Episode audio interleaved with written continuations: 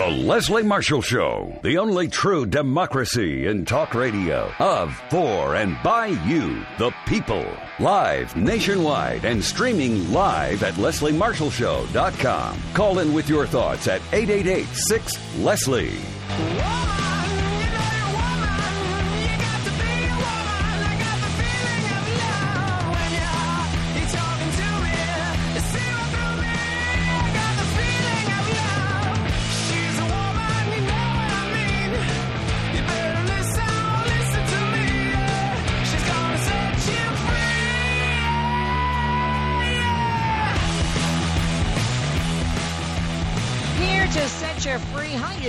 Happy Thursday. I'm Leslie Marshall. Welcome or welcome back. Only true democracy in talk radio of, for, and by you, the people.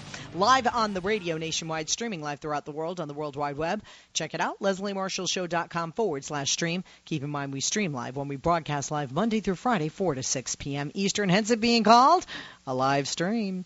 Coming up in this hour, we have a doctor joining us who is a behavioral specialist. I heard his series. I was quite intrigued by it. For those of you who are parents or uh, know kids or teachers and work with kids, I think you'll find this a very interesting hour. And you might say, what about the politics? We're going to get to that. We're going to talk about the Syrian refugee and whose responsibility these Syrian refugees are. And they're not just Syrian refugees, Iraqi refugees and other places who are fleeing the violence in their um, not just war torn, but uh, oppressive and uh, terrorist uh, ridden nations. Also, Talk Radio News Service coming up later in the hour. But right now, let's check a little thing called Ripped.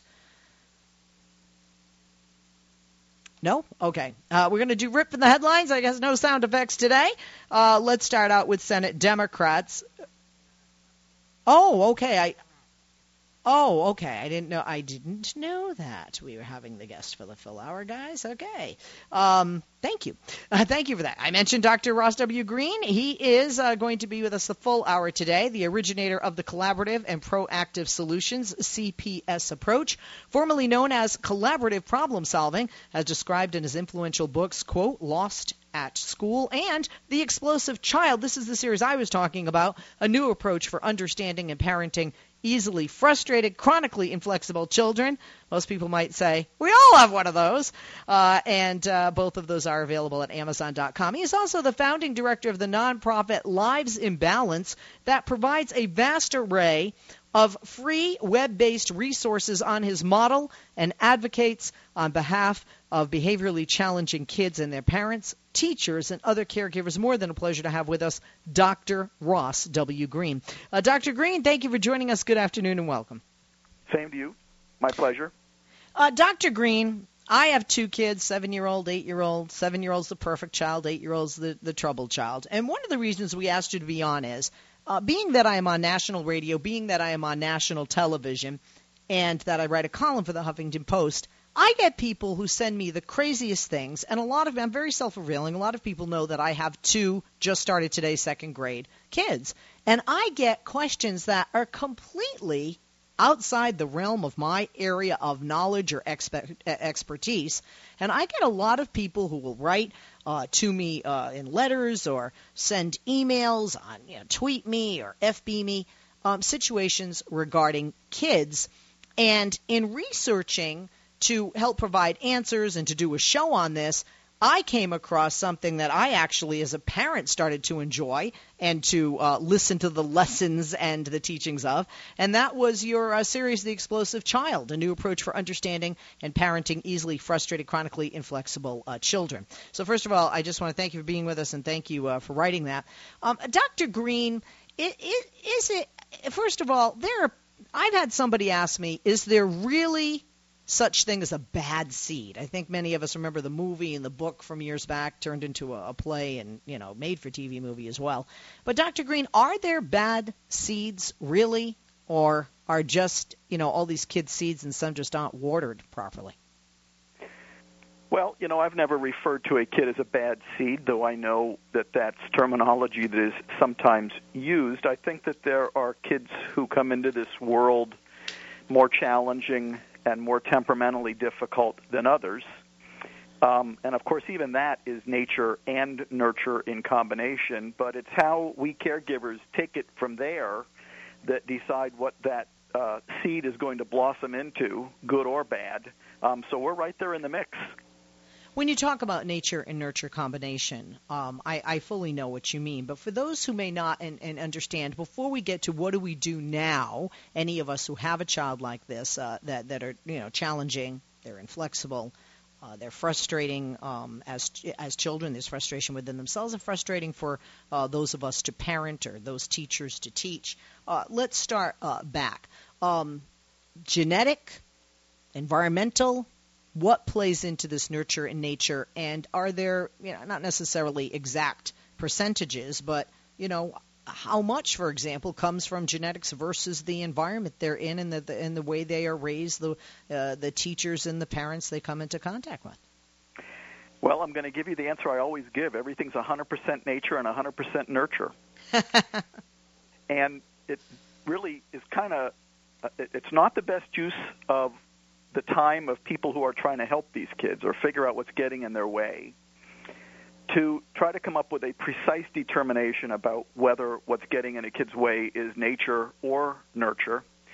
Often we can't do a whole lot about nature or nurture. We certainly can't get a precise percentage on how much of this kid's difficulties are nature or nurture. I find it's a whole lot easier to just say it's 100% of both um, and focus on the important stuff, which is the kid's skills and the expectations the kid is having difficulty meeting. Those are much more productive things for caregivers to focus on than what percentage of this kid is made up by nature and nurture, something, once again, we can never determine with great precision. For, people out there, you know, whether they're grandparents, their parents, uh, they babysit kids, they have nieces and nephews, they're teachers, when when a kid screams or swears or cries or hits or kicks or spits or bites, some people would just say, "Oh, that that's just a kid. They're just having a bad day," or it's the terrible twos. And you know, I know there are parents out there. There was a lady that wrote me a letter. I have to laugh. She said, "Leslie, I thought it was the terrible. Have you been through this? I thought it was the terrible twos. Then it became the terrible threes. Now he's nine. When does the terrible stop?" Uh, but but is it just a phase in an age for some kids? Actually, you know that uh, that time of um, uh, rebellion, if you will, and uh, of that explosive situation. For some kids, are perfect until they're teenagers, as an example. Well, you know, I don't think that rebellion is something that is definitely going to occur in a kid. I find that kids, quote unquote, rebel. I call it looking bad. Um, I call it exhibit challenging behavior when certain expectations are placed upon them that they're having difficulty meeting. And there are certainly certain uh, ages at which um, we expect certain skills to develop in kids. The, the prototypical one is that around at the age of two, we expect language to develop uh, earlier in a lot of kids, but sometimes later. And we start placing expectations on kids at various points in development based on skills we believe that they should have at that point. And we're going to see challenging behavior almost exclusively when we are placing demands and expectations on a kid and the kid doesn't have the skills to respond adaptively to those demands. And that can occur at any point in development. There are many kids that I've worked with um, who are described as having been angelic up until around the age of, you know, four or five. And then the demands being placed upon them started to exceed their capacity to respond adaptively, and they started looking bad. So I don't think rebellion is a given in any kid. I do think that there's a lot of kids out there who, at various points in development, don't develop the skills that they need. And the skills I usually talk about are flexibility, adaptability, frustration tolerance, and problem solving. Those are sort of the global skills I see compromised most often in kids who are exhibiting challenging behavior. Um, but I view behavior as simply the signal. It's simply the fever, if you will. It's the manner in which the kid is communicating. Um, I'm having difficulty meeting these expectations, and this is my best shot at letting you know that. My husband's an orthopedic surgeon, and he is very, very uh, mm, critical of people in his profession. And he loved uh, the explosive child because I actually, um, you know, was reading it. I give it to him, and he hardly reads anything that's not orthopedics or music uh, related, and and he just loved it. So that's honestly um, definitely a feather in your cap because he's very critical, very critical, especially of people in your field. Before we talk more about the explosive child, about these children, about you know parents who are frustrated, and there's so many. You can Google and just pages and pages of people who are constantly asking questions or like, "Hello, am I alone out there?" Uh, Dr. Greene, what, why did this become an area of interest to you? I mean, I would imagine that you know, fresh out of school um, or maybe you did fresh out of school decide that you wanted to work with with children. But w- why behavior and and why uh, bad behavior? Did you have a personal experience with it as well? Well, I did not have a personal experience with it, sort of as a kid or in my family, but as a young clinician in training, I began to notice that number one, these are the kids who frequently other people don't really want to work with. These are kids who frequently are on the receiving end of our most punitive interventions. Those punitive interventions frequently don't work, um, sometimes make things worse. And there's something going on here that we seem to be missing.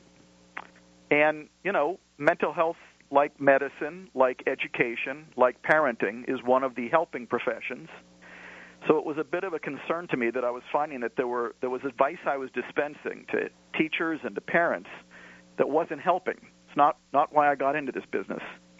And so it prompted me to go back to the drawing board and ask myself a few questions. Why are the things we typically do to behaviorally challenging kids so frequently not working with them for them and sometimes making things worse? And number two, uh, should we be doing things differently? And um, my answer to question number one, why uh, are a lot of the conventional strategies not working is because those conventional strategies, whether we're talking about stickers or points or timeouts, or in schools, uh, expulsions, suspensions, detentions, which we still do millions of times every year, paddling, which we still do in 19 states, 230,000 times every year here in the United States of America. Um, what they don't do is they don't teach kids the skills they're lacking, and they don't solve the problems that are causing the challenging behaviors that everybody's so worried about. And so what I did is I started moving away from focusing on behaviors and modifying them and toward the problems that are causing those behaviors and engaging kids collaboratively as a partnership in solving them. And I got to tell you, I have found that it works a whole lot better for me and a whole lot better for a lot of the families and schools and juvenile detention facilities and inpatient units and residential facilities that have implemented the collaborative and proactive solutions approach. We're going to take a quick break. We'll be back with our guest. We'll be back with you. I see some folks holding. If you want to join us and you have a question for Dr. Ross Greene, the originator of the Collaborative and Proactive Solutions Approach, CPS, formerly known as Collaborative Problem Solving, the author of The Explosive Child, a new approach for understanding and parenting easily frustrated, chronically inflexible children. Pick up the phone and join us, 8886 Leslie, 888 653 7543. You can share your tweets as well. Follow me on Twitter at Leslie Marshall. We're going to take a quick break and we'll be back to Dr. Dr. Greene right after this. By the way, in the break, you can follow him on Twitter at Dr. Ross Greene. And the website is livesinthebalance.org. We'll talk with him about Lives in the Balance. We'll talk with him about these children, and we'll talk to him about those explosive kids, but more so the collaborative problem solving right after this. I'm Leslie Marshall. Don't go away. Call us 8886 Leslie. Tweet at Leslie Marshall. We'll be back. Life, liberty, and the pursuit of truth. The Leslie Marshall Show. Give her a call now at 888 6 Leslie.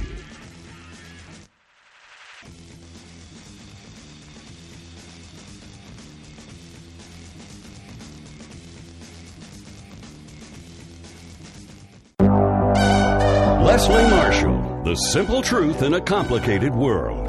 Give her a call now at 888 6 Leslie.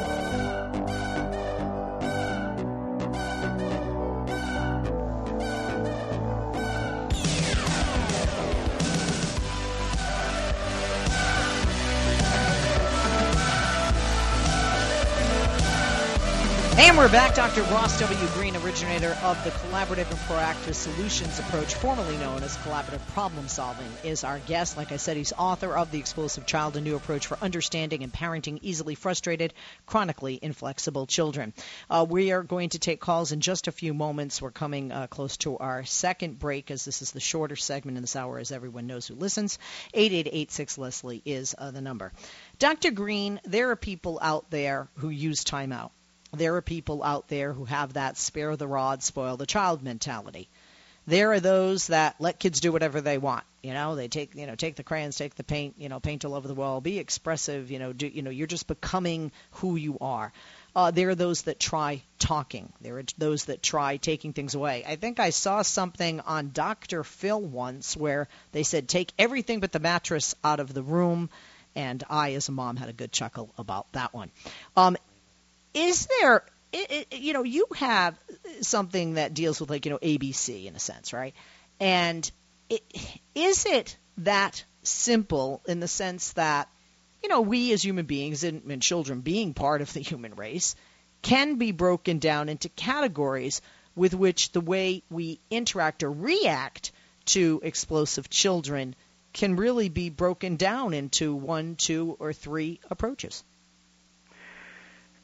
Well, um, it's not just explosive or behaviorally challenging children that the three options I've been describing for a very long time apply. It's any old kid. Those three options that I call Plan A, Plan B, and Plan C not only apply to adult child interactions, they apply to how adults solve problems with each other, they apply to how kids solve problems with each other, and they apply to how nations solve problems with nations. And since we're staying away from politics here, I won't say that it's how Democrats and Republicans solve problems with each other. I hope not.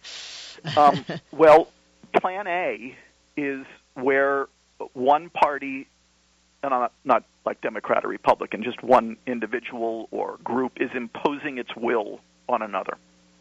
It's where in adults and kids, it's where the adult is deciding what the solution to a problem is and imposing it on the kid.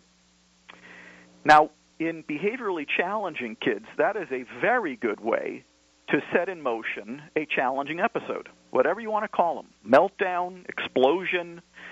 Plan A, if you rewind the tape on the vast majority of challenging episodes in challenging kids, you'll find an adult using Plan A unilaterally imposing a solution to a problem, to an unmet expectation. Plan B is where you're also trying to solve the problem, but instead of doing it unilaterally, you're doing it collaboratively. This is an adult child partnership. It's all, not only being done collaboratively, it's being done proactively because the vast majority of expectations the kid is having difficulty meeting are predictable. We we know what they are 3 weeks ago, so there's really no reason for caregivers to be responding in the heat of the moment. And plan C refers to. Well, hold that thought, Dr. Greene. Hold Plan C because we're going to take a break, and I want people to get the full Plan C without interruption. We're going to take a break. We will be back to our guest and to you. I know you're holding. Hang tight. If you want to join us, you're a parent. You have one of these explosive children. You're a teacher. You have a question for Dr. Greene. Now is the time to call 8886 Leslie 888 653 7543 on Twitter at Leslie Marshall. Tweet me there back after this.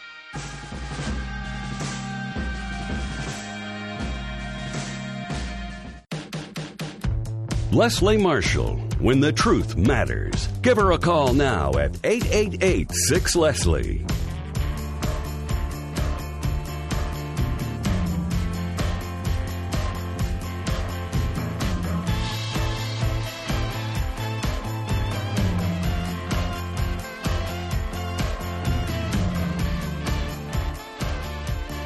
Leslie Marshall here. You know, when you eat too much, eat the wrong foods, even sleep in the wrong position, you can get an upset stomach. Experts say that nearly all of us eventually will develop some sort of digestive problem, and that's because as we age, our stomachs produce less of the enzymes needed to break down food.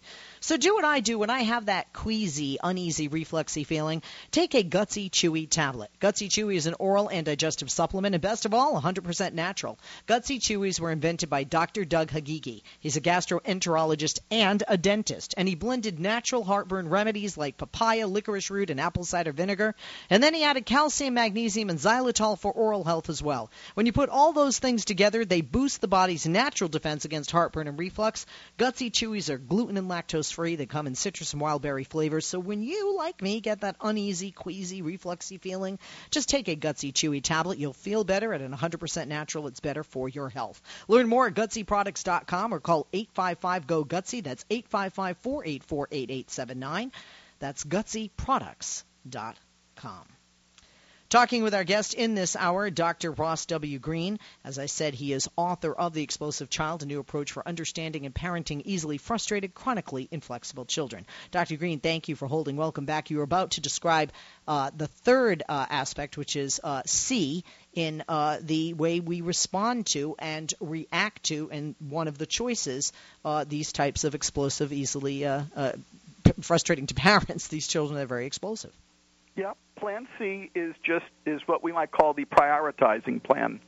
In behaviorally challenging kids, there are frequently so many unmet expectations that have piled up over the years that we're not going to be able to work on them all at once, and we're going to have to remove some of them from the kids' uh, radar screen until we get some of the higher priorities solved. So, Plan C are the unsolved problems, as I call them, or unmet expectations. We are just setting aside for now not giving in, not capitulating, consciously setting aside as an act of prioritizing. So you were describing some different types of parents before I started talking about the plans. There are parents who do not try to exert influence over their kids and just let their kids go. Those parents are doing way too much Plan C. There are parents who often fall into the spare the rod and spoil the child category those parents are often doing way too much plan A, and if they are not sparing the rod, then they are using a very damaging form of plan A, as the research tells us. And the form of problem solving that I'm always advocating for and trying to help caregivers get good at is plan B. And once again, that's where you're still solving the problem. Any problem that you can solve unilaterally, you can also solve collaboratively. But there are some major advantages to doing it collaboratively. This is a partnership between parent and child or teacher and student.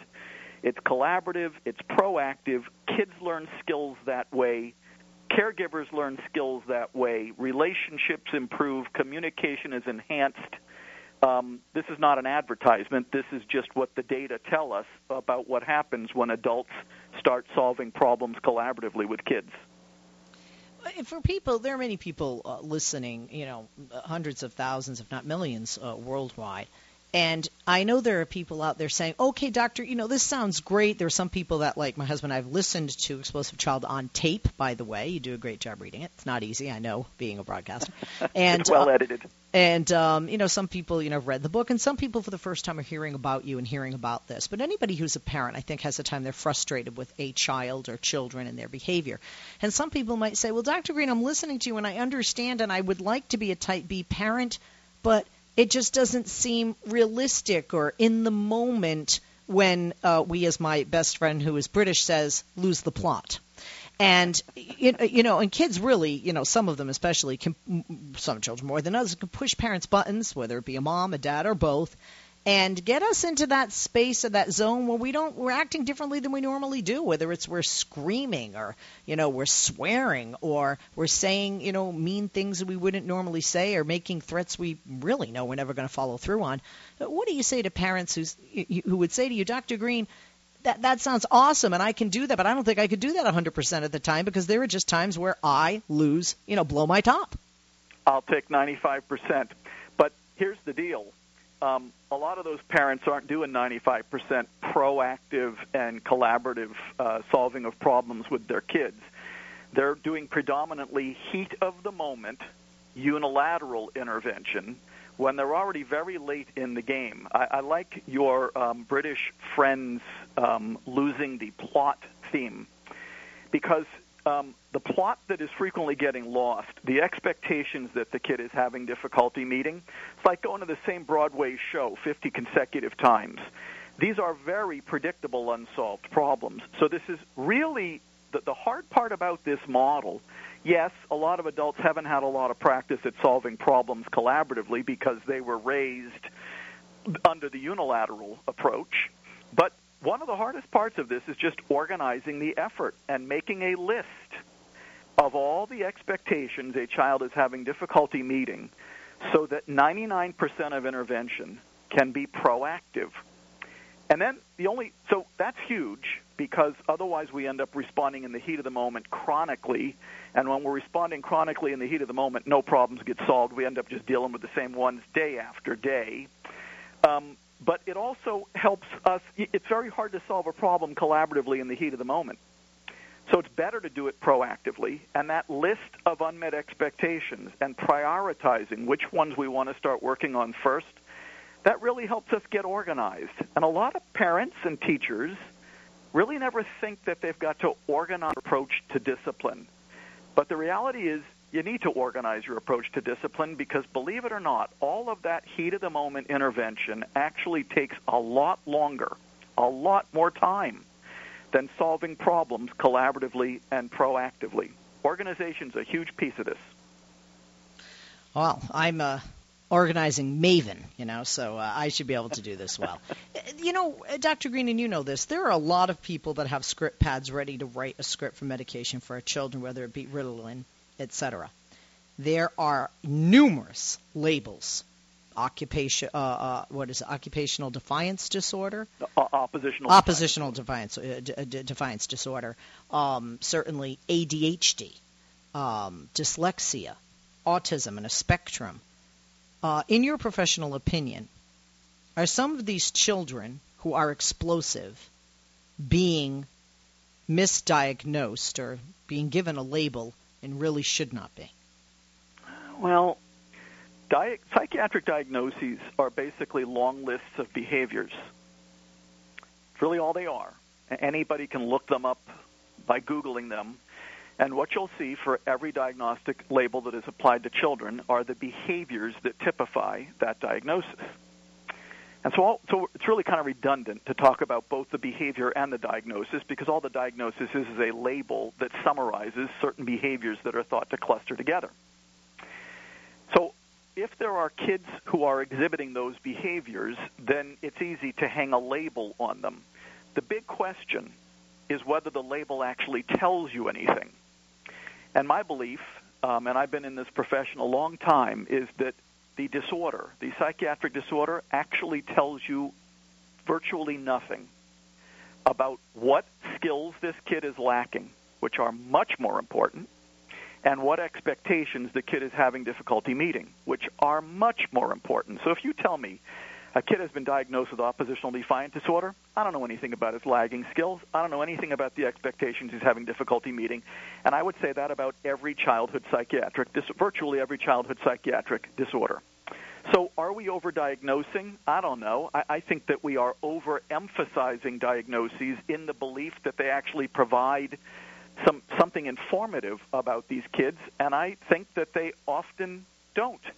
So believe it or not, I basically spend virtually no time on talking about psychiatric disorders, whether I'm speaking publicly or working with an individual kid. Doesn't matter what the setting is. The real focal point needs to be what skills is this kid lacking?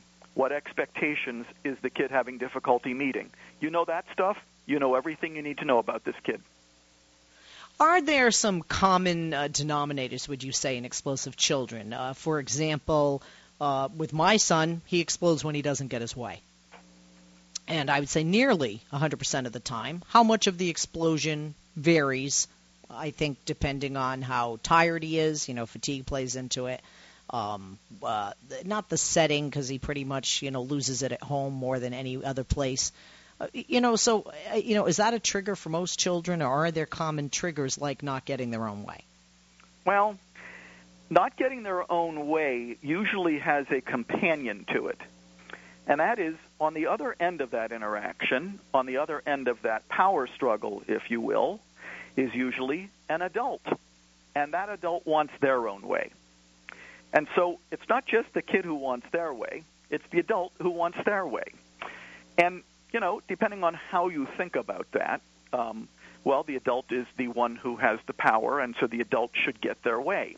And you can get away with that with many kids. With the exploding variety of kid, imposing your will on that kid is actually what most frequently precipitates explosions. So that might actually not be the best strategy. I personally don't think I would go with power as the best way to um, parent or teach a kid in the first place, but you pay an especially heavy price for going that route when you're doing it with an explosive kid. But whenever parents tell me that, uh, he just wants his own way, and that's that's like one of the prototypical um, descriptions of the kids that I work with. I'm asking a very simple question, like over what? And then they start giving me the expectations the kid difficulty meeting. Well, he wants to have his own way by watching TV 10 minutes longer after we call him in for dinner. All right, now I'm going to reword that into an unmet expectation. So are you telling me that he's having difficulty turning off the TV to come in for dinner? Yes. Good. We've now just moved this way outside the realm of him just wanting his own way, which is not specific enough. And we now have a problem, difficulty, turning off the TV to come in to dinner that we can work on with that kid as partners and collaboratively so we can come up with a solution that not only addresses the adult's concerns, but also addresses the kid's concerns. No power, no power struggle, no conflict once you have a mutually satisfactory solution in place. What, uh, we're going to take a break. When we come back, to Dr. Greene, I have some questions. We have some calls. We have some tweets. God, this hour is flying. I'm glad we have you for the whole hour. We'll be back with our guest and with you. Questions, 8886 Leslie. Getting to your calls and your tweets right after this. Don't go away. Life, liberty, and the pursuit of truth. The Leslie Marshall Show. Give her a call now at 888 6 Leslie.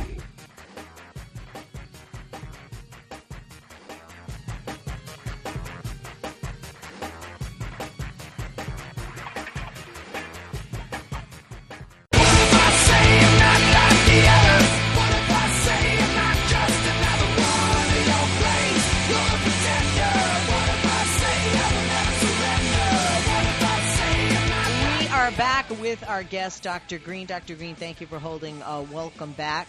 And uh, we let's take some calls. We go to the Bronx in New York on line three first with Michael. Michael, good afternoon. Question or comment for our guest? Hello, Leslie, and hello, Dr. Greene. Um, very important question when you're talking about organizational um, discipline and the explosive child. All right, um, is it not true that some of the um, some of the reasons of, a child exploding or behaving negatively is due to the adults that that child is surrounded with and easily influenced by and not always necessarily in the home either. If a child's out in the street and there are adults acting up and swearing, the child will pick up on that. If a child's at school, and as we've seen news reports of um, school personnel or teachers bullying children and even getting in physical abuse, the child picks up on that and is learning that is that acceptable behavior. The same way if a child sees a police officer um, beating down somebody, or even knows a guy beating down a woman. These, these are behaviors that are taught to a child. So isn't isn't it true that a parent, if the negativity is not coming from the home, shouldn't the parent be investigating as to A, where did the child learn this kind of behavior from? And B, shouldn't it be a lesson to all of us that the negative behavior of the child does not always come from the home? Dr. Greene? Well, there's lots of models for kids out there. There's a ton of exposure to things on TV. There's parents, there's teachers, there's peers kids are exposed to lots of different behaviors. Um, I find that every kid I've worked with, the thousands of kids I've worked with over the last 25 to 30 years, every single one of them knew what the expectations were. Every one of them knew what behaviors were okay and what behaviors weren't okay. So there's no question adults can have a very powerful impact on a kid's life, not uh, uh, uh, especially in the type of modeling they provide, but also in terms of how the adult responds to behaviors when the kid is letting us know that they're having difficulty meeting an expectation. But it's important to return to an earlier theme, and that is um, it's 100% nature and 100% nurture. So if we're only pointing at the environment, we are in a 100% nurture mode, and that is never a sufficient explanation for anything. And here's the most here's the most simple way that I can put it. Lots of families that I work with who parents swore like sailors, and the kids didn't swear at all. So you have kids who are exposed to all kinds of things, um, all kinds of influences on kids' lives. I find that the key determinant in terms of whether a kid is going to re- behave adaptively in response to demands of the environment or maladaptively still comes down to skills, given that there are many influences in a kid's life, not just parents or teachers. Michael, I hope that answers your question. Thank you once again. Our guest will be with us just until the top of the hour. Uh, give us a buzz. 8886 Leslie, 888 653 7543 is uh, the number. Um, I did have somebody who emailed me named Sheila who was referring to, and I'm going to condense it because it was a rather lengthy email. Um, she said that her question has to do with what you were talking about before the past break with the child who's watching television for 10 more minutes and you say you address the problem, and then you can work on that problem uh, with that child. Uh, there were two things she pointed out. One, she said it would be exhausting with the number of things, the number of 10 minute intervals that you know she goes through with her child. She doesn't indicate son or daughter. And then two, what if you do that, but then it continues to happen over and over. In other words, the child just doesn't seem to care, even if the, you and the child have reached some kind of an agreement or resolution and and the next day either they act like they've forgotten or just once again want to do what they damn well please. Well, let's talk about the second part first. I don't come across any kids who don't care when a solution doesn't work. When a solution doesn't work and it has been arrived at collaboratively, then it's both the kid and the adult who have agreed on the solution. So that's not a sign that the kid doesn't care to implement, to, to follow through on the solution. Actually, there's many instances in which adults are not following through on the solution, but that just tells us that that's not going to be a realistic solution and that we have to come up with a solution that's realistic, but it is by no means an indication that the kid just wants to do what he wants to do or doesn't care about working with you. There are kids out there who have stopped apparently caring but I find I come across a lot of those in like juvenile detention facilities and inpatient psychiatry units and residential facilities. But what I find about those kids is that they've been so overcorrected and so over directed and so over punished for such a long time, they've actually given up on us adults and they don't really see the point in collaborating with us. I find that even those kids come around. As it relates to the first part, um, there's a good reason that it feels like it would be exhausting to work on all of those unmet expectations, and that's because they've piled up. All whatever manner in which those the parent was trying to get those expectations met didn't work. So those problems are still unsolved. And I work with families and kids in school who have, believe it or not, accumulated 40 to 50 different unsolved problems. That's always a sign that the way we've been trying to solve those problems hasn't been working. And we're just going to have to go at it, chip away at it, two or three at a time, until we can get on top of a lot of those unsolved problems. It does take time in the beginning, but what is the common refrain from people who've been implementing this model for three or four months is Plan B saves time. Wow. Unsolved. Okay. Well, speaking of time, we are out of time. But Dr. Greene, uh, you were great. I, would like to have you on again in the future. I thank you for being with us. And folks, I know there are a lot of you know so many of you that listen and don't get the chance to call in, whether you're at work or you're uncomfortable calling in, especially asking a question maybe about your child, your grandchild, niece, or nephew. So go to the website livesinthebalance.org. On Twitter, Dr. Ross Greene can be found at Dr. Ross Greene, R O S S G R E E N E. Coming up, just you and me. We're talking Syrian and Iraqi refugees. Don't go away.